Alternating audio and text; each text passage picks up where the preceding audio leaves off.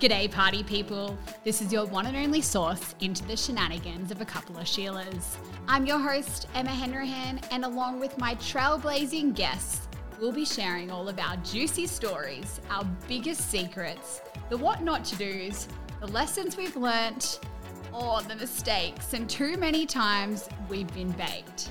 Stay tuned. You're listening to Sheilas and Shenanigans. Welcome to episode three of season two. And today I have with me my OG season one host, Gabriella Tuma. Hi guys, hi Ems. So so excited to be back on the potty. Oh. Super excited for this one as well. It's an honor to have you, sis. Oh, it's a pleasure. It's been a while. It's been, a, it's been a long time. It's been what a year almost. It feels like a year. we haven't been on the microphones together since the end of 2020 when we did our last episode of season one. Has it really been that long? Yeah, we did like a 2020 wrap up and we're delusional. I remember it was so late at night. so delusional. But now Ems is um, doing this one solo. Super excited for her. She's going to be bringing on so many fun guests for you guys. Um, so yeah, looking forward to it, Ems. Thanks, sis. I appreciate it. Couldn't have done it without you. So it's so exciting to have you back here today. And the reason why I really want to have Gabby back, not only because obviously everyone's wondering what she's up to, but the main focus today is Gabby's story and the pivot that she has taken, puns intended all around my little ballerina. Puns intended. but also since COVID hit, which was a big, we spoke about this a little bit in season one.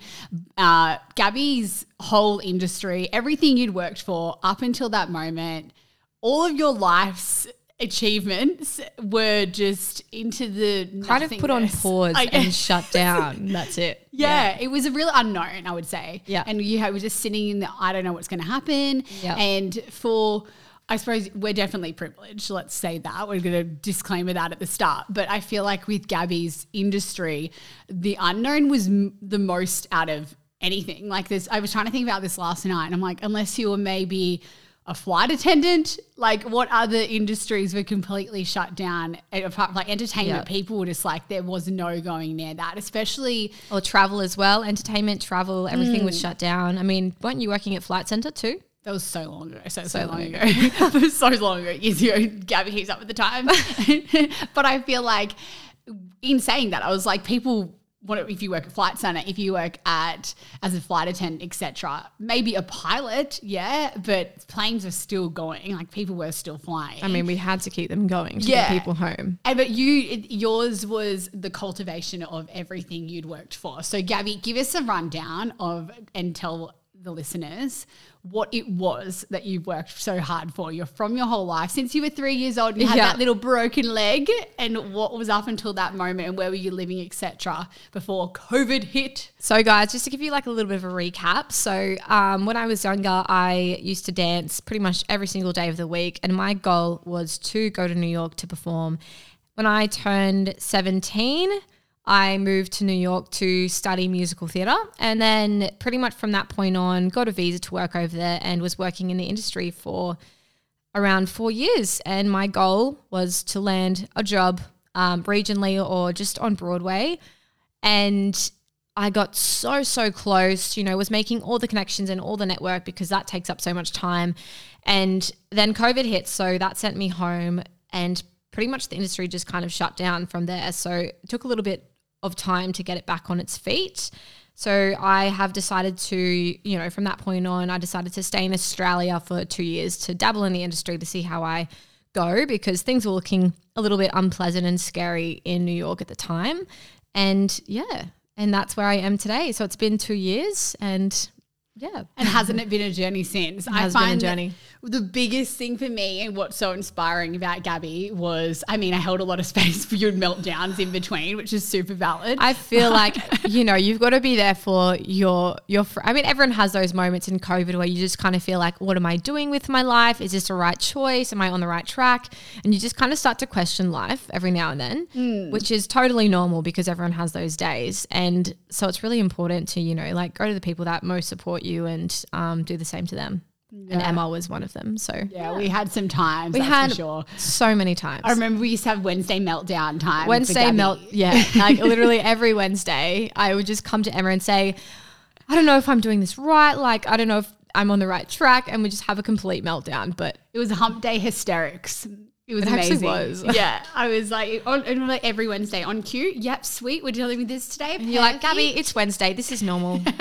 Come back to me next week. But you did so well. Like obviously those first few months were rough. Like you, I, I feel like for you it was like a, uh, a lot of grief. would Yeah, well, it- it's up. it's scary when you just plan your whole life to do something and then suddenly you're not allowed to do it anymore. It's like I never thought about this. You know, I never had a backup plan. I never had a plan B, and I think it's so important now that I look back to have that plan B because if you don't have that plan B, then you don't really know like where your life will take you if something ends up happening that did with COVID. You know, so. Mm. And the thing is, even like though, let's say it was a plan B, Gabby, what you ended up doing, and I'd love for you to share more with us, but it it was it came from all your passions and also all the things you'd learnt throughout the process of Yeah. trying to get on Broadway as your goal. Yeah. So yeah, you one of the first things I know you lent into was nutrition, and that Yeah. was a lifetime of passion for that, especially was. your family. So sh- please share about like how that came up. for So good question, Em. So nutrition kind of sparked my interest when I was over in New York and I was battling like a lot of health issues. Um,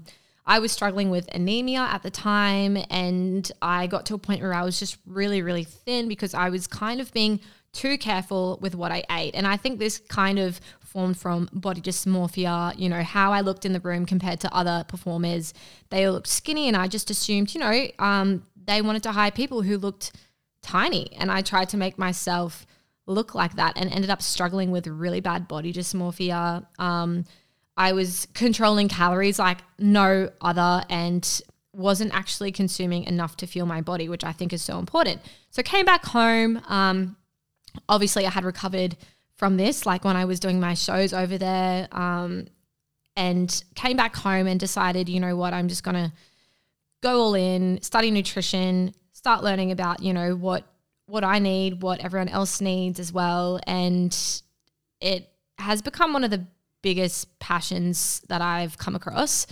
And um, yeah, so ended up getting a nutrition certification and now um, help dancers to achieve their goals um, and just give helpful nutrition advice to those who, you know, kind of want to ask for it and need it.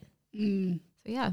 And that's a big one for me. Like I feel so passionately about when you were younger Health, and yeah. watching you like you were exercising so much. so like, much. To a point to a point where like it wasn't healthy guys. Like there is a certain point where you know you really just need those rest days for your body. And like not every day is going to be a good day to act like to be active. And especially hormone control as well. Like women especially like there's certain days throughout our cycle where we shouldn't be training because of our hormones. And then days where we should be training. So like working on a completely different body clock to men for example um so yeah, it's still learning so, so much, obviously, because science is forever changing, but it has honestly changed my thought process so, so much. So, if anyone is struggling with like mental health um, order with like eating and like body dysmorphia, would love to help you out. Please message me because I am certified in nutrition. Yeah, let's like talk about that a little bit more as to why it's so it's such a passion for you as well. I feel like Yeah. as as when I saw you as a dancer and you were so young and it was concerning. Like as a family member, you're looking at Gabby and she's just so thin and she's 15 years old. I think I remember coming around to the house, 15 or 16, and you were already so concerned about what you were eating. And I remember you told me that at 12 years old, you were told not to eat gluten. Carbs. No, carbs. It was just Yeah. carbs. So Straight up carbs. So no I vegetables. nothing. I had a crazy ballet teacher, guys, and if for those of you who have done ballet previously, you know, like you have to be super stick thin to be in a ballet company, or they want you to be like that, and they, you know, like they they didn't see it any other way. So I pretty much got told what to eat, car- not to eat carbs. And at 12, I was just like, you know, what are carbs? Have no idea because no mm. 12 year old really does. I'm um, still figuring it out. Yeah, it's confusing, but yeah, it was just that was kind of like the first time when I was like, oh, I'm not thin enough, like to achieve my goal. Mm. And it's also people who were telling you this. I asked you, I'm like, Had no nutrition advice nut- whatsoever. Yeah, they didn't so even know what a carb was. They assumed it was just bread and like you're going to the bakery. And that's the thing, hey, like I I definitely don't take advice from people that aren't certified at what they do. Like even Instagram influencers, for example, you see people in the day of the, in the day in the life of like what they eat, what they do, and what they recommend, but they're really not accredited to give you advice if they don't have the certifications for it. So don't don't listen to that kind of um, information. But unfortunately, we have like, and my mum went through this when she was a semi-professional triathlete. Yeah, Uh, we have people who are coaches, Yep. especially back in the day, Yep. and more so maybe now. It's easier because online, etc. You're able to get these certifications, but they Yeah. would be telling people what to eat and controlling that side of them, and then thinking that that would give them a better outcome performance-wise, yeah. or for you aesthetics wise and i think that that's just so dangerous like It is so dangerous, and like it, there, it's your our bodies are so so complicated as well, and especially if you're training all the time. Like I didn't realize when I was younger, but I was training like an elite athlete, and that is a category that I never thought I would put myself into. But I really needed to be needed to be fueling my body's my body accordingly and fueling it the right kinds of nutrition. And for those of you who don't know, like obviously you've got your carbs, your proteins, and your fats, but there are different stages throughout um, your training when you need to be consuming those food groups. And like nutrition has just taught me so much about how to fuel my body and how many nutrients I actually really need to be eating. Like, I feel like the more you know about nutrition, the more you know about how to actually fuel your body and how much you really need to be eating. Mm. and do you think that this passion for you like i know it, i hear it yeah, comes from like you having the opposite guidance like you were told to restrict your meals and I was- you're the biggest person absolutely. to say to me you're like you need to eat more you need to eat more you're like if you're training this hard like you're such an advocate for women Yeah. especially eating more especially if they're training and like this was something that you were really it was neglection like you were totally you was you were neglected Yeah. Yeah, during that process. And like, and it took a toll on your body at the time. But not only that, but then I looked at you when I went to New York and saw you, and you were just absolute like tiny. And people were then abusing you, being like, you've got anorexia, you got these things. And you're like, I don't know what's going on. But your body had then turned on you and wasn't even letting you put on weight. Exactly. So- And there's like a whole bunch of factors that go into it, like hormones, which can implement um, fat loss or like weight loss um, or even weight gain and fat gain. And sometimes you don't understand what's happening. And that's just a hormone control. And sometimes, and that's why we're all different because our hormones. Um, are all quite different to each other's and we might react to foods differently to each other. So it's really about, you know, testing the waters and what works for you, what doesn't work for you, maybe chatting to someone with um, that that advice that is, you know, certified too. Um, but definitely Ems, I, I wasn't at that stage. Like I think that was a huge turning point for me when I like woke up one day and I was like, wow, like what am I doing? You know, I wasn't booking any shows. Um, I wasn't really going anywhere. I was just kind of falling down the drain, even though I thought I was going on the right track. It was act- I was actually spiraling downwards, and from that point on, I just you know went. I need to start educating myself and started learning so much about nutrition and how to fuel my body and what to do. And that's actually the that was the turning point of when I became interested in nutrition. Mm.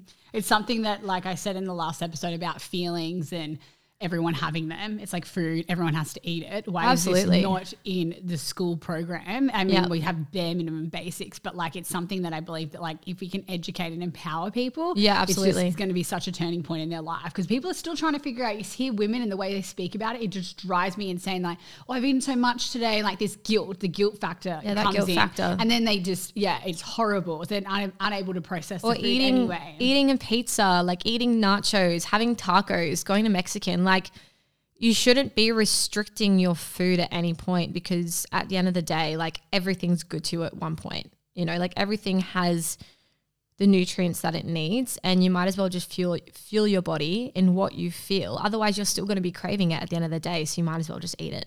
Mm. having not only missed out on nutritional information and education, given what you were doing on a daily basis, being a semi-professional athlete. Yeah. Um, how do you feel? Like, is it what? What's the feeling comes up that you missed out on that? But not only missed out, I guess, but you Yeah. were told the wrong information. the wrong information, like not to eat carbs. Like carbs are the primary source. I wish someone actually told me to eat more carbs, is what I wish they did. Because when you're so, so active, your body burns through carbs first. It's like it fuels your muscle stores and your glycemic index. And that's the thing that it firstly uses. So athletes actually need to be consuming more carbohydrates because it actually fuels our body properly. And it's the first type of fuel that we use. We then go to fuel um, fats is the second source or fat from your body, which is why you need that subcutaneous fat. And if you have visceral fat, it also takes it from that as well, even though that's not recommended. But it then takes it from that subcutaneous fat. And then you also need to be consuming the right amount of protein in order to keep your muscle. So when I was really thin, for example, I wasn't actually consuming the right amount of protein. I was probably having like 50, 60 grams, which wasn't actually enough for what I was doing. Because when you're super, super active, your body needs to pull energy stores from something. So when you're really thin, it obviously pull, pulls it from your muscle stores, which is protein. So it actually takes it from that source, which is why we need to be consuming a certain amount of protein each, each day. And recommended by the Australian guidelines, it's 0.8 per um, per pound. So, or you could go kilogram times two. So I'm like 62 kilograms. You times that by two. It's what I'm so bad at math. 122, 124.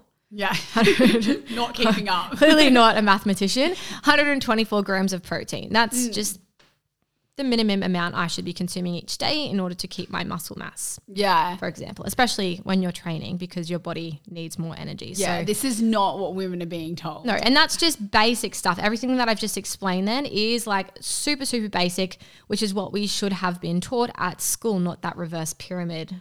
stuff. Well, I guess it's like for me, I feel uh, it's hard to trust what anyone tells me to put in my body. Yeah. Um, because I guess you've just heard over the years like so many things that are either very restricted or like it's just everyone has their own opinion on it. And so many people, Yeah. I guess you were told by like a coach or something when you were younger, like you obviously were, but I was as well, like how to do it. And then it went wrong. And then I just lose faith in it. And I'm like, I feel like the one thing we're not doing enough of, and I said this to you the other day, like we just need to be able to listen to our own body and our own intuition and You like, definitely do. And, yourself and your hunger cues too, like which I definitely agree with. Um, like learning to eat when you're hungry is all part of hormone control, like and your metabolism as well. That's how you kickstart your metabolism. Like fasting, for example, the people that you see that fast from you know 12 p.m. or 1 p.m. and then eat until 8 p.m. all that is is just a calorie control.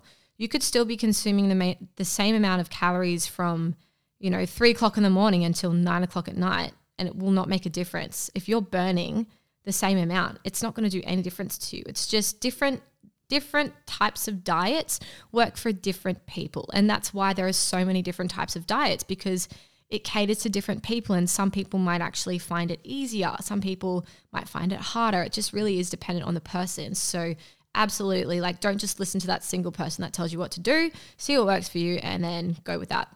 What do you reckon you would tell your 15 year old self if you could go back about this particular topic? Because it's you're obviously so passionate about it and it was had a huge detriment to your life but now it's coming back as a massive positive. Um, i would say don't consume as much processed sugar. Have more good carbs like a lot more good carbs and a lot of protein as well and just like a nice easy balanced diet you know good fats in there too yeah That's pretty much all I would say. Like, don't overcomplicate it. Doesn't need to be complicated.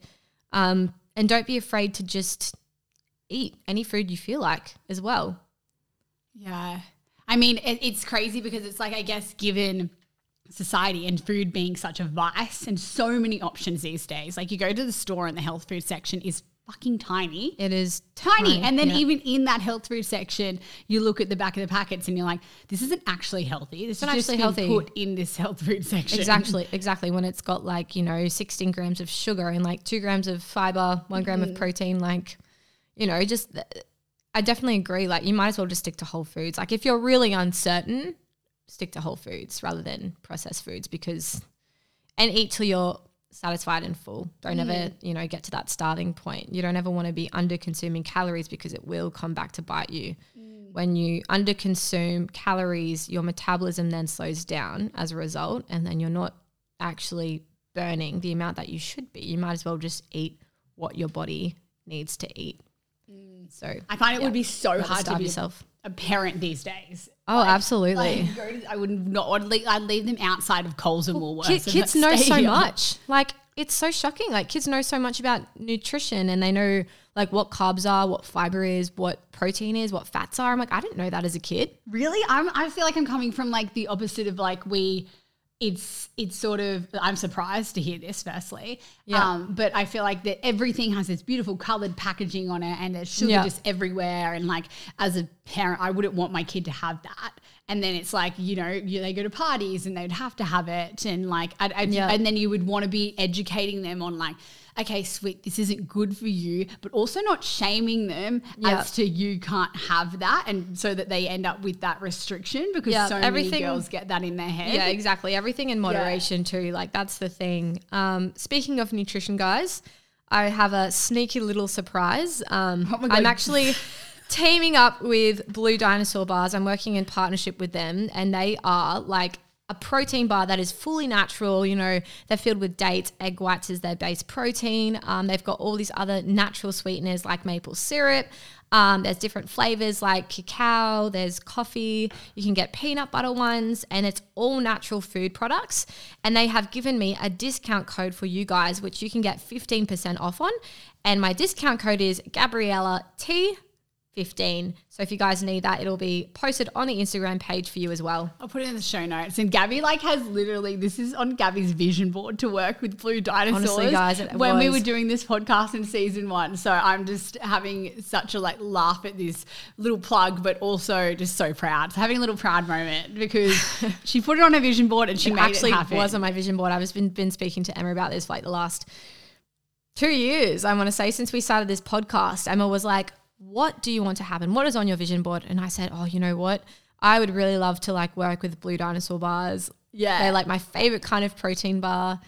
And yeah, it finally happened, guys. goes to show if you make your goals, put them on the vision board, make them happen, get clear. And also, not even that, you wouldn't actually email them. So, in saying that, this is like a good thing to answer. Like, snacking as a kid, it would be so hard when they're going to school. And this would be like the perfect solution. For The these, because I know that you do the you biggest full. background check on absolutely everything. So Gabby has now been able to partnership with them and work with them, and I'm just oh my god, I'm having the biggest laugh at the moment. They are amazing though, guys. If you haven't tried them, they're pretty much in every store. Go to Coles, I think they're there as well, um, in the pharmacies. Um, they're just a really, really clean product. If you're looking for a protein bar that is clean, hasn't got all the nasties in it, they're my top ones to go to. So yeah, try the code. Nice. Big, very proud of you, sis. That's, I can't believe that actually come to life. When either. Gabby told me the other night at dinner, I was like, oh my God, this is on your vision board. This is actually happening. Super crazy. Yeah. So let's Good go on to talk about the other things that you've been working on, Yeah. alongside obviously wanting to help and give back to, I guess, your 15 year old self and like the younger girl and the girls in the industry Yep. that are performing, they're doing the dancing, and you can give them that nutrition advice. Um, what else are you doing in that and have done in this past since COVID that's like lent into that industry, but being able to use your skills, your talents, like all of your expertise Yep. to then like create a job out of it because the other stuff wasn't happening at the time? So I started getting into judging in the States. I was judging for the World Dance Championships and Star Power USA, which is like the top company of judging in the world and a top dance competition. Um, then when I came back to Australia and the dancing kind of came back alive again, I got into judging and have been judging nationally and regionally around Australia for many, many different dance competitions. Um, so yeah, it's been pretty amazing to be able to give that advice to young dancers on you know how to perfect their performance for the stage um, and since doing so um, and enjoying teaching as well alongside that i've kind of combined like an online platform for where kids can you know make make a purchase um, to receive critiques for the stage and like how to perfect their performance so Before hopping on stage. yeah before hopping on stage Yeah. yeah like a pre pre critique kind of platform. And were other people doing that? Was that like a thing you'd seen before? No, so it's not a thing yet, guys. Um, it's called yourjudgingcoach.com if you're interested. Give it a little browse and see what you like. Um, but it's where you can, like, you know, submit your routines in order to receive feedback from a judge and what your base score will be and, you know, how to hack the judging system too. So, yeah, it's good little advice for the young dancers out there who are, you know, kind of first timers or you you keep going and you're just not quite getting the results that you want. I definitely recommend it because it'll really, you know, give you the advice that you need for the stage. How do you do the judging? Like in my head just then I'm thinking I'm like I would be such a pushover. I'd see these like cute little girls in their little outfits, mini Gabriella. That's all I've really seen. Do, and I'm like, like oh. you give them so many compliments though, like especially young ones. Like if they come out on stage and you they're in like a novelty section and they've got like the funny costume on, um, it's definitely a laugh. Like through the mic, I'll definitely laugh quite a bit if if something is quite funny. Um, especially the young ones, like harder to watch because they're just so cute, like on the stage. Um, but yeah, I it's it's definitely like a thing that I think is is great for the kids to you know um, improve on. Yeah. I mean, it's like you can probably see like how can I help them in their career? It's going to be giving them the truth bombs now Definitely. in the kindest way possible. But how, but in the now, I'd be like, you know, I, you know when you watch the shows and it's like Australia's yep. next top, whatever it is, like yep. yeah, all those ones. It's like how how do they give the criticism? It seems so hard, but I feel like it's like you know that as someone who's like I semi made it. Yeah. And we'll come back to the fact that you have made it now. Um, but it's in the period, the scene, um, that you know that it's for their best interest. Yeah. So um, it's hard because you're critiqued on so many different types of skills for the stage. Um, one of my biggest ones to help with is technique. So I come from a really big ballet background where technique is like the thing you need to get on stage and it always saves you in the end. So usually my critiques are always like, you know, make sure you're really turning out your leg or using more plie in your jump. Make sure your hips are not flipping up too much. Like so it's really getting on the technical side. Performance side is like a little bit more trickier because you can't exactly teach someone how to perform unless they, you know, like really feel the music. I know that sounds so lame, but it's true though. It's so true. It's like true. if you're in a lyrical, for example, and the song sounds happy, but the lyrics are really sad and you're smiling, like that's not exactly performing to the music, you know? Like which I see quite often. Like kids are smiling and the song's about death and it's like they're not quite embodying it, not quite Make sure I just yeah, I kind of question I'm like, has your teacher told you the lyrics of this song or does it just sound happy in your head?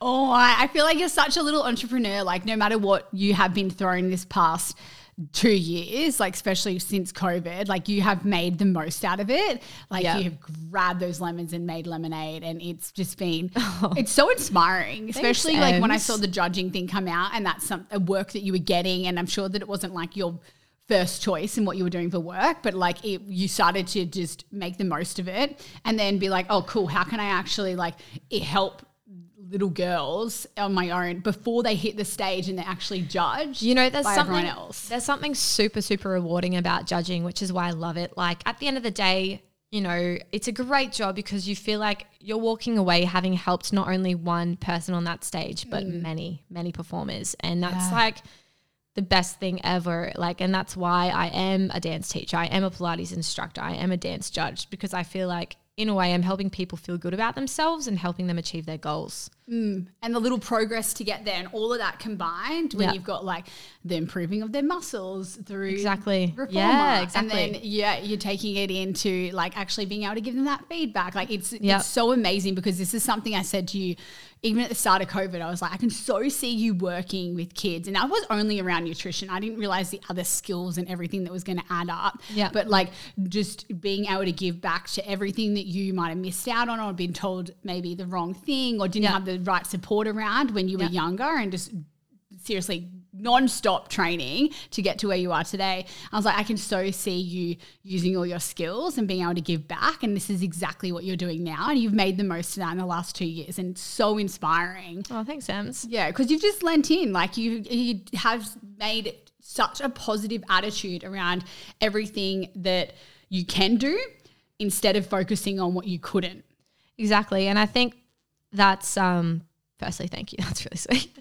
Um, I think like when you feel so passionate about something and it doesn't quite work out, don't stress. I know that sounds so wrong to say, but there's a million other types of jobs in your interest out there. You just probably don't know it yet. Mm. And it's about finding where that passion lies. Like, I always feel too like I'm passionate about different things at different stages of my life.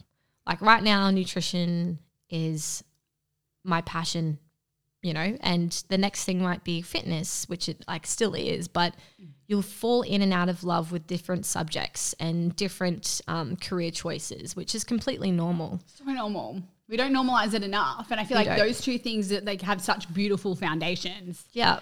Absolutely. Like you can nail those foundations, you can do anything. And that is the hardest thing with tax time because the tax accountants go, Oh, so like, what's your job at the moment? And you're like, Well, I do this, but I also do this. And then I do this as well, but I also do this. And it's like, how can you really categorize someone into one particular subject? You can't because mm. they're doing, they like different things and that should also be catered for. It's so true. We're talking about this in the last episode. Um, and how you know get kids in school and like you can choose one thing. What do you want to be? And it's like, no, you, what a fucking chance is that happening? Like, don't know. Yeah. Firstly, when you turn eighteen, you don't even know yourself. Someone else is making all your decisions for you your whole entire life. Like, yeah. I feel like you probably knew yourself the most, and even then, you hadn't got to like the foundations. Like, we're only starting to do it now. Exactly. And that's just completely normal. Like, and you need to get yep. to know yourself, exactly. have your own life experiences yep. without somebody micromanaging you. Yeah. And then it's like we just put so much pressure on people to go into uni, let's say, let's take yeah, that. Exactly. They get a massive HECS debt, and then that HECS debt is now, or like whatever type of university help you get wherever in the world you are, that it's almost the guilt trip that should keep you there. Like I had yep. yesterday, um, I'm not doing like law anymore. But you I were studying law out of interest because of interest. you wanted to help people. 100%. And, and it came definitely from a place of like defensiveness. Like it was like, okay, I've had all these things happen to me, like yep. where I felt like I needed to defend myself and know the law. Exactly. And yep. I want to be able to never feel powerless in that place again. So I'm going to study that. And mm-hmm. also, I think I gained a lot when I was in 2016 living in America. I was like, I was so intrigued by the election that was going on there. And I was like, that led me as well into the interest. But yeah, when I was studying law, I found I'm like, oh, I'm leaning more towards sociology, philosophy, etc. And then I was like, I'm actually in right now in the next 10 years never going to be someone who sits at like a desk for 12 hours a day no. and is studying law and doing that for somebody else like it's never going to happen and so i was burning myself out in the process because i was already halfway through had built up again that big HECS debt and it was coming from a place of like guilt and also ego yeah. wanting to achieve that say that um, postgraduate degree. I already had my undergrad, got to get my postgrad because my bro- twin brother, he's got a postgrad. So I need to so also comparing get yourself to people that yeah. like, you know, and everyone's on their own journey as well. And like, going back to you know you you find different passions at different stages of your life. Like even you for example like you've found that you're actually passionate about something completely different to what you thought you would be. Mm. and that's totally normal. Like mm. and i mm. think we undernormalize it. Is that even a word? Undernormalize we're, we're going to make it a word. it is now. Yeah and you only learn that through experience. Exactly. so like th- through the experience of like learning to love your judging you're like how can i and you've learned to be able to answer that today of like this is actually why I love it because through actually going there, taking on that job that maybe in the first place I wouldn't have because you were on Broadway, like trying to get on Broadway, doing all of those performances, you didn't yeah. have the space for it. You're like, oh, I'm actually helping so many people. I can see the, all these little girls leave at the end of the day, and I have helped them in their career yeah. or helped them feel better about themselves or like have given them something to take away and go work on this week. And that's yeah. so powerful, but you only learn that through experience. Exactly. And so, yeah, I feel like we, you're going to have all these things throughout your life. And I feel like both of us are like, we we want to do so many things that it's yeah. hard to like come back and come into it but and then you only learn through experience so with you you also similar to when i was doing law you did your real estate course yeah, guys. So I like this was the point where, you know, I came home. We had to quarantine at home for 14 days. And I was like, I don't know what it is, but I just really wanted to like study something. Felt like, you know, I haven't had my head in the books since school felt like, you know, I really needed to study something and I really wanted to educate myself. And my family come from like a really big uh, real estate background. Like my auntie, Em's mum, also is a real estate agent. And I was like, you know what? I kind of want to learn about this in the housing market. Just did it purely out of interest and then ended up getting into real estate and became a real estate agent. And sold a property. Sold a property. Bing, bang, boom. She did Bang, it. boom. But I think you do realize as well in that process, you're like, you learn so many things. So you, Yeah. you're able to tell me, you're like, this is how much I need for my deposit on a place. And this is, you've got a plan in Oh, place, yeah. right? And goals in place because of, I would say, what you learnt during that time. Yeah. which was an investment. Like Absolutely. it cost money to get that course. It did. and it was you were there hustling, and go to those apartments, which are completely, you know, you're not getting paid for that. wasn't getting paid during the weekends, you know, um, was helping out at open homes just to gain that experience. Like you sacrifice a lot of time when it comes to doing something that you want to do for your career. Yeah, and I don't think I think that the best thing you can do from that is walk away knowing that You learned something. I've learned something, Yeah. but I don't have to make it my career. You don't, absolutely not. yeah, without the guilt, without the shame, and like I don't think that that happens enough. Like so many conversations I still hear are wrapped around like. Similarly to, I suppose, my situation with law, like, oh, wouldn't you just like go back and finish it? Like, wouldn't you just, just, just But finish it because with- you just, you know, just needed to because that will make me feel more comfortable hearing your situation. I'm like, why? Like, I'm happy with the. Like, maybe it will happen, maybe it won't. Like, why does it bother you? And that's the thing too, especially with law, like you can kind of do that at any stage of your life. It's like you've pretty much chosen the subject. Like if you especially want to pace yourself out, like I know a lot of people that study law and they come back four or five years later and they finish their degree and they're just killing it. Absolutely, Yeah, because they've gained that life it. experience. They have gained connections with people. They've probably gone and worked for a law firm or worked for something quite similar, and then finished it and absolutely had sent it like with their with their work career. And Well, with me, you get 10 years, right? Like you get 10 years from like the last time you were studying. So like Oh, that's in 10 years time, sure, that might suit my agenda so much. Absolutely. And same with you, like you still get your real estate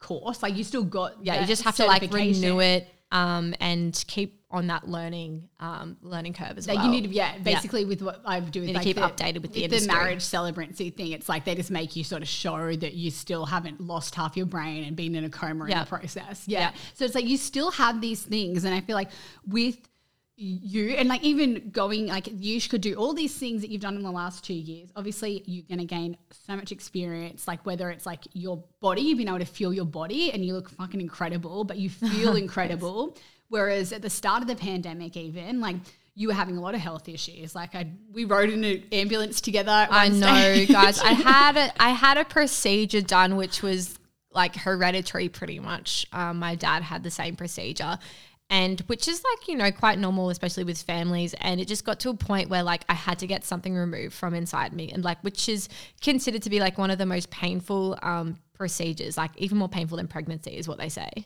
And I was bedridden, guys, for so so long. And then emma came around to my house because i literally was on the floor called triple zero. I was about to say 911 not in america.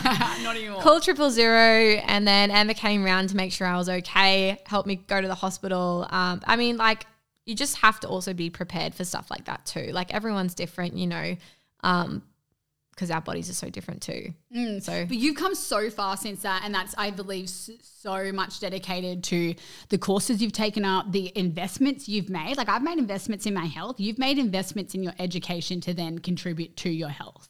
Like so, you like uh-huh. you're learning about your, nutrition. You're learning about like everything, like how to better train your body so you can Yep. remain, especially like.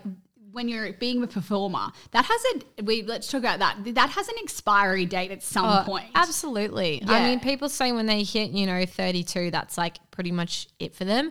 Everyone's different though. I know people who retired at like 28, 29, especially for females. Um, and yeah, you pretty much just don't know. So like you have to keep up that training. Absolutely. And my training is so different to com- compared to how I used to train when I was 16. You know, when I was 16, I used to train crazy hours a week dancing. And now I'm like predominantly doing Pilates and at the gym, like lifting weights because that's what helps keep my muscle mass and helps me keep strong for what I need to do. So Yeah. Yeah, and you're looking definitely. at longevity. Like if you look at anything like that, like 29 to 32 isn't a bunch of difference, but you want to be going till you're like, okay, the goal is if 32 is- 36. Yeah, I'm like thinking 38, but you know, I'm not in the industry at all. But it's one of those things where it's like, even if you get to 36, it's all about longevity. Exactly. And how you're going to remain in the best way possible Yep. uh, and feel the best throughout that process because you don't want to be leaving something earlier, especially when you've been working on it your whole life. But I feel like that was the blessings. Gabby and I would have these conversations, and I'm like, babe, the basically, if you, yes, you're 23, you were 23 when you came back. Yeah, was. like, yeah, you're 23. I think I was.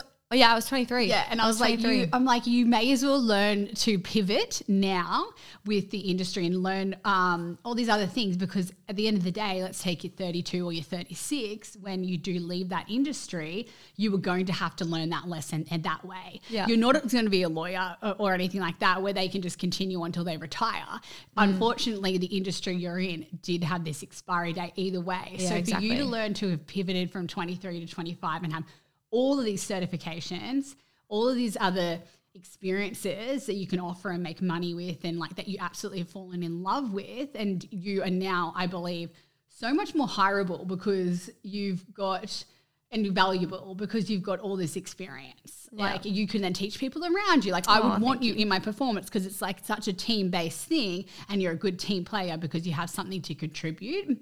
And I'm like, I believe that it was such a blessing for you to have to learn it the harder way at 23 and have that ripped out from you than Absolutely. like later on when you like have less Absolutely. desire and, and Oh, energy. guys, and you're yeah. so full of energy in the weirdest way possible, my little sloth friend.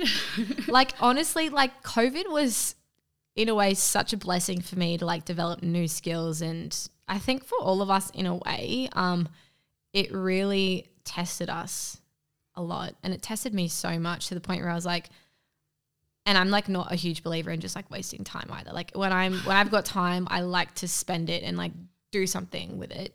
Um, whether whether it be learning a new skill, doing something active, going outside, going for a walk, getting coffee with friends, you know, like doing something valuable. Making a TikTok. Making TikTok. Spent a lot of time during COVID making TikTok. TikTok saved me so much. Um, but yeah, like just learning how to use my time Yeah. pretty much saved me. And I, that's, I think, one of the most inspiring things about you, Gabby. I reckon that it's your you hustle so hard, and I can see your girl. boyfriend sees that in you at the moment, and we're like, okay, cool. You're just, you know, you're you're messaging Blue Blue Dinosaur, asking for that partnership. Like you're a go getter. I think, and like- you've made your shit happen. Thanks, Sams. Um, and I th- to the people that think things get handed to you as well. Like I used to think that when I was like young and naive. Still am young, a bit naive at times. Um, Learned some lessons. Naivety.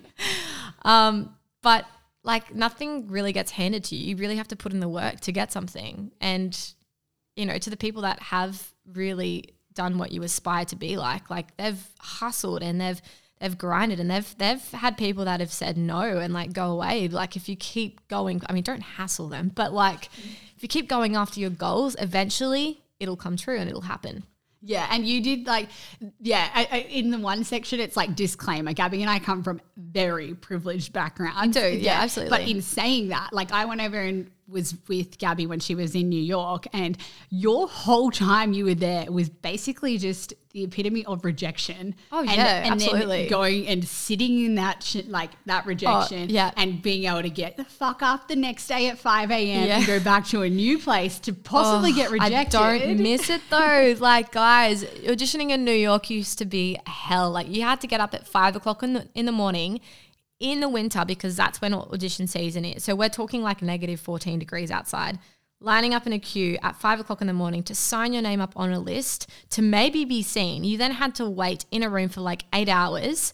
And then after that, they either go through your headshot and decide whether or not they want you or they don't based on your headshot and your height or if they like you in the room. It mm. depends. So Yeah, and you would always like Gabby would always get down to the last few people and then get rejected in like that last um, cut, I would say. Yeah. And I'm like, you'd come out, and I remember one time I was with you, and I was like, babe, that is purely based on what you look like, which is completely out of your control. absolutely because true. all of you would be surely out of hundreds and hundreds of people that have applied that day. Yeah. All of you would be around equivalent like a talent. And but based on okay, the perfect fit in this show that we're replacing, Oh, that person, absolutely. the height difference compared to the guy you'll be with, like that is purely based on what you look like. So you're getting rejected on something that you're completely powerless out of con- again yeah, and have- again. that's not in my control. And that's like the thing. Like you can't take it so personally when it's in situations like that, especially for like dance and you know, performing aspects because it sometimes is also based off, you know, the males and if they're tall enough to partner with you or your type of look for the show, you know, like it does, unfortunately, it does come down to, that does come down to your height and ethnicity. Yeah. So, and how would you say that like I know how it does in of many ways. Like I feel like there's this whole concept that you have of not wasting time yeah. um, would come from the fact that you spent days and days on end in a room waiting to be seen, sometimes not even getting seen. And it's like, so you've just sat in time and been like, okay, that was my day. Cool. So I'm never going to, when I get the opportunity to have it to myself, I'm never going to waste it. I feel like hustle wise, it's, you've had this hustle that's come from living in New York City where you walk around everywhere. Like you're just on the Literally- go 24 Yeah, 7. so true. Like, I Yeah. mean, you lived in that lifestyle for a little bit too. Like, you know, we don't really, you don't get a chance to just, I mean, you, you, you, when you're sleeping, that is your break time. Apart from that, you know, you're out, you're walking to get groceries, you're walking home to get groceries, Mm. you're walking to the public transport, to the subway where, you know, you have to wait in line or, you know, it's quite, it's, it's so much effort to live in a big city because it's, everyone is trying to hustle. Everyone is trying to get that job. So Yeah. it's just like you against the world. It feels Yeah. like it. And you don't even have the comfort of like your own car, nothing. Those little comforts and little times you get that little bit of rest when you're sitting in a traffic Like, light. I that can just drive myself at. home. Yeah. Like, no, You're you've got to like, walk. you're on the subway with Yeah. hundreds of other people. Like, yeah. Yeah. I feel like, how do you think that that's contributed to the your resilience? I uh, like coming back home. Like the Gold Coast is slow, guys. Like we live in such a chill neighborhood and a chill um, little town. I want to say it's not really quite a Like a city. coastal it's Like, town, it's like a coastal a town. city. Um, and it's so chill here, and it's just completely opposite. But it's also taught me how to have that like balanced lifestyle at the same time. So you know, I do value the times when you know I just want to take the day for myself, and I just want to go like for a walk by myself, or just go down on the beach and just go for a stroll, or just chill and relax and watch Netflix. Because like I know I say no time wasted, but you also need to value that time and take that time into consideration to help yourself heal from when you've done so much and when you've been so um, active and when you've been hustling and grinding. So it's just about creating that balance as well. Yeah, and like having just lived in Sydney as well, like you even see the difference in creature comforts. There's such so much more of a Oh, rat yeah. race in Sydney, rather than you can't even compare it to New York. Oh yeah, I also lived in Sydney for a little bit too, guys. Just Yeah. to update you. And you were like I com- like you know you were up early working every morning pretty much like and that I think that making the most and realizing that yeah it's not about missing wasting time and missing opportunities and making the most of everything but it's also like especially if you want the longevity in life and your health Absolutely, you have to rest and you can't to afford make the most of exactly. And that's how we get sick, guys. We get sick when we, we when we are overworked, and um, yeah, it's just really about listening to your body. If you feel like you absolutely cannot go to the gym, like don't badge yourself up for it. Like just take a day to rest. If you don't want to go for a walk and you just want to sit down on the couch, just sit down on the couch. Like you you know your body better than anyone else, and it's so so important to know the cues and know how to listen to your body accordingly. Yeah. And I feel like that's probably the trick. Hey, it's like no one can listen to your body and make those decisions but you. Yeah. Because like Gabby's coming from a place, that advice you just gave, that's coming from a place of you and I.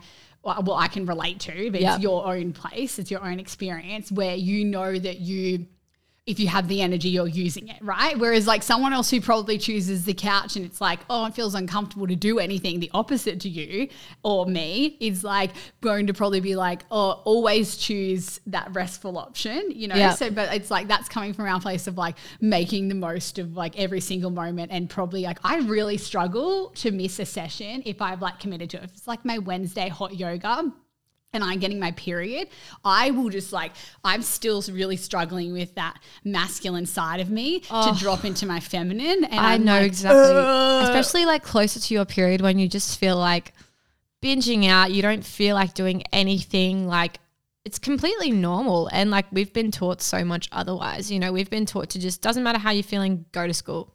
Go to school at 8 a.m., study all these subjects, which I honestly don't know how we did it when we were younger. Like when we were training after school, like you would have been going to soccer training after school, Hmm. plus, you know, going to school from eight till three. Yeah, waking how up early, we going do swim it? training, um, then or board training or something like that in the ocean, and then after school doing either the same thing or like maybe soccer was on. Like Yeah. it was just constant. But I guess that you're like so fresh then. Like I didn't stretch. At all. If I did that now, like now going back to soccer now, oh my God, having been back to soccer after 12 years off, like my body is like, what is this? I suppose it's because of the break as well, but like it's just So you- true. You can't, I never stretch. I do so much yoga and so much work on myself now, and I still could never feel how I felt back then. So Yeah. I guess you're just so fresh. You're just in the stages of fucking yourself up. Yeah, that's so true. and probably because we don't not you have no fear that. and fear is like a huge part of it as well too like when you're younger you just have zero fear factor. And then eventually when you get older you're in your 20s mid 20s and you start you know creating injuries um, then you're like oh my gosh i actually have to got a bit of fear back you know have to do the stretching i have to do the work Yeah, well, you're feeling it. You're feeling the pain and you're fearful of it constantly coming up, like whatever it may Yeah. be in whatever Yeah. form. But yeah, it's so true.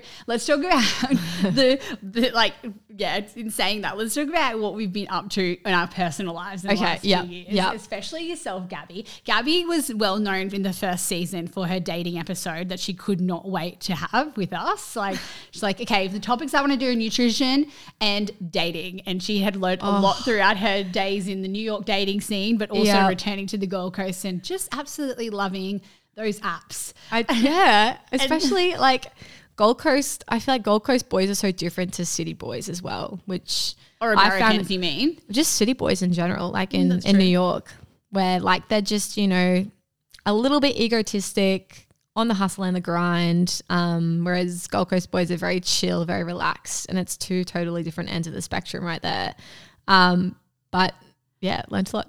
But your main, the main thing that Gabby had said was her, what is it, three tiers? oh, three tiers of dating. Oh, yeah, so and how you meet them. how you meet them. So the first one is economy class, Yeah. um, which is you know um, your apps like Tinder, Bumble, Hinge, and then my next tier, which was business class, which is like your business apps like Instagram, Twitter.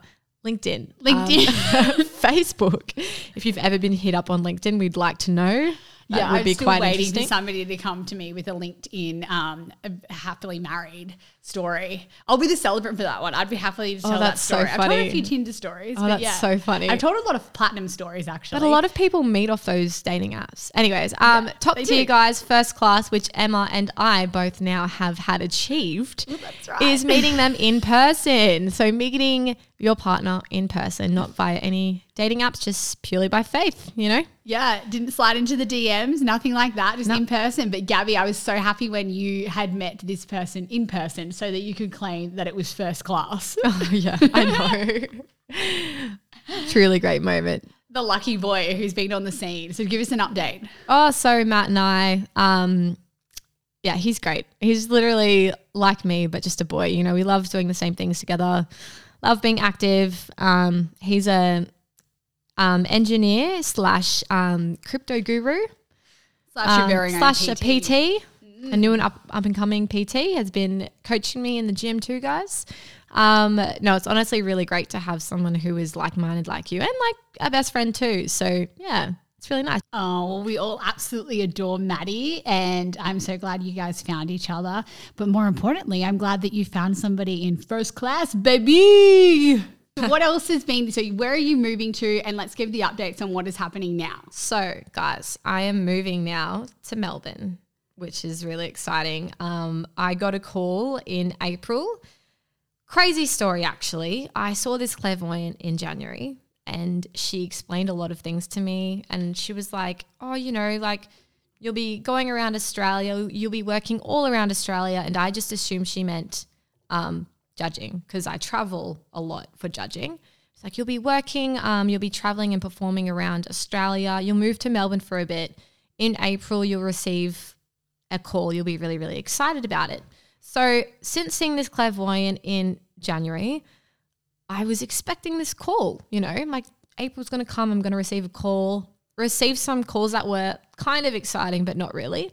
And then I received this call from a company saying that I had booked a national tour for a musical that is coming in from West End for the Australian tour. So, yeah, guys, I'm moving to Melbourne for an Australian tour. So, that clairvoyant predicted something that came true at the same time. It's just so weird to think about. To be honest, I don't know. I'm so proud of you. Like, it's a, the biggest full circle moment. And I was like to Gabby, we need to get you on here because the fact that you left America and during COVID, your industry was shut down. It was shut down. It was such a struggle for you to get work here in Australia Mm. and to be full circle and now going on tour and you scored such an amazing gig. We can't actually reveal just yet because which one can't- is. Is it the which musical it is? Is we- that right? Yeah, we can't. We can't. I can't tell anyone what the musical is until the um the company announce it. So Yeah. We'll keep you guys updated. That should be like in the next two weeks. should so be, excited yeah, within that. the next two but weeks, what you'll know. the plan with that? And how did you feel like finally coming full circle? Oh. Like it has been such a journey for you to Honestly- get back on stage. And there was moments where you were going to go back to New York. Yeah. Yeah, you were like set. I was And so until set you got this job, you were set. Yeah, I Yeah. really was because So I was like, is- I was guys. I had auditioned for several musicals in Australia. Got down to the last cut pretty much every single time, and was just you know never received that call to say that I'd booked the show. So, um, yeah, it was it was a wild win. You know, there'd be times after when I would find out that they'd already cast the show, and I was just on the ground crying because obviously you put so much time and energy into it. You fly to the city to audition. You're there for a couple of nights, you know, like you're spending a lot of money as well, money and time. and so you just is cutthroat. and it really is cutthroat, but you have to have the balls to go back to it again. Like even just knowing that you are good enough to to be in a show. Like you just have to have that mindset of, okay, this one didn't work out, maybe the next one. And that's guys, I'd auditioned for so many shows, so so many. And then it just happened that, you know, this show was just really the right one for me cuz ethnicity wise, I pretty much really fit into this show. Um, I was also the right height for the show too, so it really goes down to what the casting are looking for too. And yeah, it was a brutal, brutal time for the last two years post COVID. But in the end, I got there, which is, you know, my first really big break, which I'm really, really excited for. And it's honestly felt like 10 kilograms have just been lifted off my shoulders and I can just start enjoying life now rather than worrying about work. So, Yeah, Yeah, it's And good. How has it felt? Uh, what has your relationship been like with got, heading back into the industry Yeah. over the past two years? Like, I'm assuming there's been waves. Like, how has it Um, been when you've had these rejections? I've that's a really great question. Um, to be honest, I I wasn't that familiar with the way the Australian industry was working. So in my head, I just thought, you know, I wasn't well enough known in Australia, and I don't think I'm ever going to get there. Whereas like in America, I'd worked my ass off for five years. You know, no really know um, Broadway choreographers and directors, like know them really well. So created that really great net- network with them, and just assumed that it would just be so much easier if I was just to go back. But um, I don't know. It's just like it gets to a point where you just kind of want to prove yourself wrong, like prove yourself that you know, like I can do this. So I just keep going. Um, but then also the fact that I moved to Sydney as well, just to trial it, kind of helped as well, which is a really big thing in the Australian um, musical industry. You know, they kind of prefer it if you're either living in Sydney or Melbourne. That way you have like that home base that will be playing in either city. Um, and that's something that I did learn by doing auditions and, you know, getting cut at the last minute because most of the people in the shows were from either Melbourne and Sydney. And, you know, I just thought I might as well give it a try. And literally the first show I auditioned for was the show I booked in Sydney. And yeah, when you said that you were living in Sydney, or you were when you moved to Sydney. when I moved to Sydney, yeah. yeah. so it's like not only does it come under height, ethnicity, these things are out of comes under control. location. Location, Yeah. add that into the mix. Yeah, honestly. okay, Yeah, sweet. exactly. Yeah. Fucking Yeah. doomed. Yeah. Yeah. I love. Well, I love that, and like I feel like this is yeah your big break, and I think that you were continuously open to pivoting. Like Gabby, for up until now, it's like nothing was really set in stone. Like Nothing whenever I spoke to you, yeah. you're like, okay, back to New York, back to Australia, back to New York, back to Australia. Like Yeah, you were willing to pivot for your career no matter what. Yeah. But also make the most of every fucking opportunity in between that. Yeah, and that's the thing too. Like you know, I had a I have a partner who is just fortunately willing enough to just come with me wherever I go. Like it, and that's also you know he's like probably one of my biggest supports as well as my family. Um, and I or I'm just the kind of person, and you really need to be. You really need to put your career ahead of everything else because if you don't, then you're making sacrifices in places you don't want to. I think with especially given the time frame, the expiry on yeah, let's say 36 years old, you have to prioritize this. And also, not only that, the industry is just like only so many people make it. So if Yeah. you don't make those sacrifices for yourself and for this career, Exactly. like you will be sacrificed when it comes down to the cut. Yeah, Like, exactly. And you don't want to regret anything when you're older as well. And that's like a big fear. That's actually one of my biggest fears is regretting that I I didn't achieve the goals that I really wanted to, um, and that I didn't push myself hard enough. That's like one of my biggest fears is I don't want to get to 36, for example, and regret, you know, that I didn't try hard enough or that I didn't do the things that I wanted to because I made sacrifices. And mm. I mean, we all at one stage have to make sacrifices for things because that's just how life goes. But you also have to be willing to put in the work and really know how to hustle and grind and put in the effort to make your dreams come true because nothing's really ever easy, is it? No. Yeah, and especially with that time frame, I'm like, this, I just think that you know you. You're looking at 36. Other people are like, when I'm on my deathbed, my regrets. Like, Yeah, you- and everyone's different. Yeah. you've been working for that since you were three. Yeah, exactly. You knew you wanted when you were, was it nine or something? Nine, You went to yeah, New York? that I wanted to move to New York. Yeah. crazy. Which Whereas, is like, wild. I'm lucky because, like, I did know what I wanted to do at such a young age. Um, I think I saw my first Broadway musical when I was like 12, and I was like, "That's where I want to be. That's what I want to do." And then just since then, I was like, heads in, still grinding. You know, I mean, I've, of course, I've picked up other skills along the way to help, but it's just been ingrained in me since Mm. I was really young. Which I'm like lucky, you know, that I found that passion. So, yeah. Yeah, I definitely had no idea what I wanted to do when I was nine. But also, like, yeah, I feel Law, you like mean you didn't want to study law when you were nine? yeah, and then weren't just watching give it up halfway through. Beautiful. Um, yeah, I think that like though what I could see is like you doing it for that little girl. Like we were talking about Absolutely. inner child Yeah. work. Yeah, it's like exactly. your inner child work it comes from this place of being like, I think- but I've known and Yeah. I've worked for this and like I have sacrificed so much already. Yeah. Why would I not go those extra miles, especially when it came to like where you're going to live and those little things. Like Yeah. Gabby, you were saving so much money to make sure you could get back to New York if that had to be the case for you to Yeah. get back on stage. Yeah. And that passion and that desire to never give up on this dream when you have been thrown so many hurdles, not only in the last two years, but when I used to see you getting rejected, I was like, this is so heavy. Like, It I was is, like, I yeah. don't know. I got, was at the time trying to, you know, do my broadcast journalism in Miami. and I was like, fuck, I get one little bit of criticism and I'm like, whoa, it throws me, let alone what you were going through. And I was like, it just gave It me so harsh, much guys, respect for you as a performer. And not only that, like as an athlete, because like the athleticism that comes in to what you guys do, as well as like the the refined art of getting Yeah. up on stage, performing, and then you've got like the memory, remembering your lines. Like there is so much There is a to it. There is a I lot. don't believe, unless I was in relationship with you, that I would have this deep respect for what you guys have done your whole life. And then I think uh, I, it, it made me realize that the industry that when that was happening, like whether it was comedians or anyone who was really on the stage during COVID, and a lot of other people were like, "Oh, can they get over themselves? Like, just go do a Netflix special. Shut up." And it's like, no, these people were like what they have worked hard for. Let Yeah. alone you guys are running around dancing physically. It's taking such a toll. Like, I've just got such a deep respect for what goes on there and what you guys have lost and been through in the last two years. Oh, thanks, it's Sam. Is that so sweet? That is I'm just so glad to see it coming back, and I'm so fucking excited to see you on stage. Oh. Like, I'm so cuz. excited. like, cuz. and this is going to be going around to so it's going to go to all of the states. like, Yeah, where is so it going? it's planned to travel around Australia. Um, for now, it's just Sydney and Melbourne guaranteed. Mm-hmm. Um, starting in Melbourne for four months and then Sydney for three. Um, but yeah, like if you guys, depending on what state you're in in Australia, if you are in Australia, um, come see my show. It'll be announced soon. So yeah.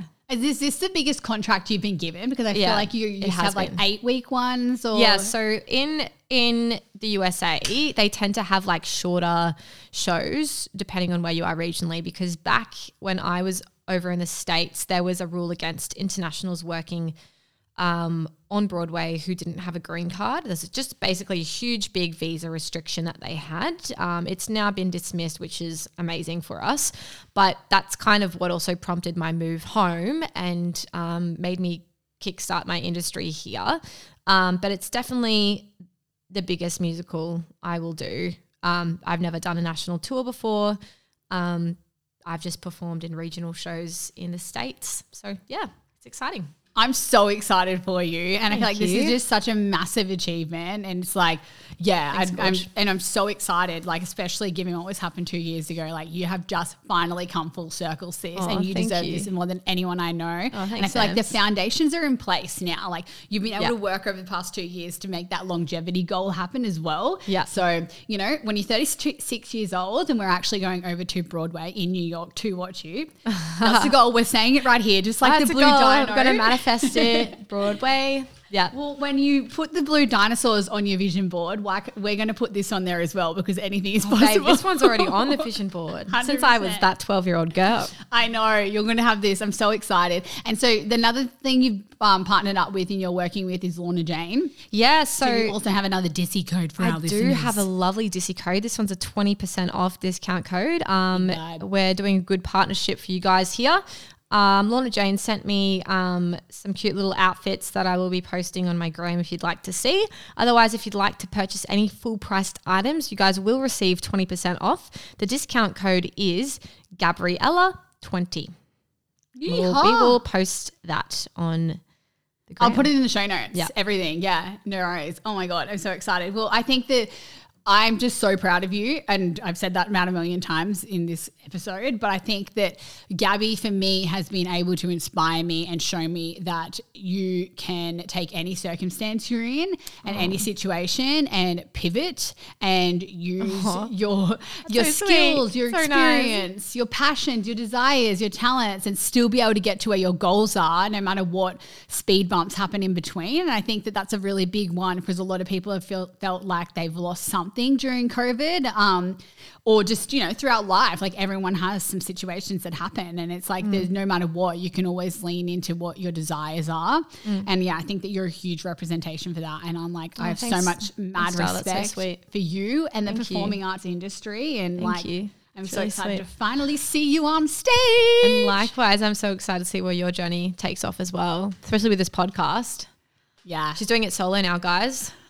Bringing on new guests, which is so exciting. solo with a guest always. Otherwise, we don't want to be listening to this girl dribble on and on and on. But I will be having someone with me. And it's like, yeah, I, I thank you for leaning in. And during 2020, when we're both a little bit lost, but also as we've referred back to so many times, like, what did we need when we were a teenage girl? Yeah, Like, we I- needed that like friendly sister advice. Yeah, and just a chat, like Just a good if, chat. If you could sort of like be listening in, eavesdropping on like two old, an older sister and a friend, and what they were actually talking about and the real shit about life, not and so things we wish we advice. as well. Yeah. Yeah, and just like the taboo topics. So I think that we came from a place of being like, what can we give back to, well, me personally, our little cousins, and what would I have needed at 15 years old? And for Gabby to have come along and join me on that journey in season one, which you guys can still listen to.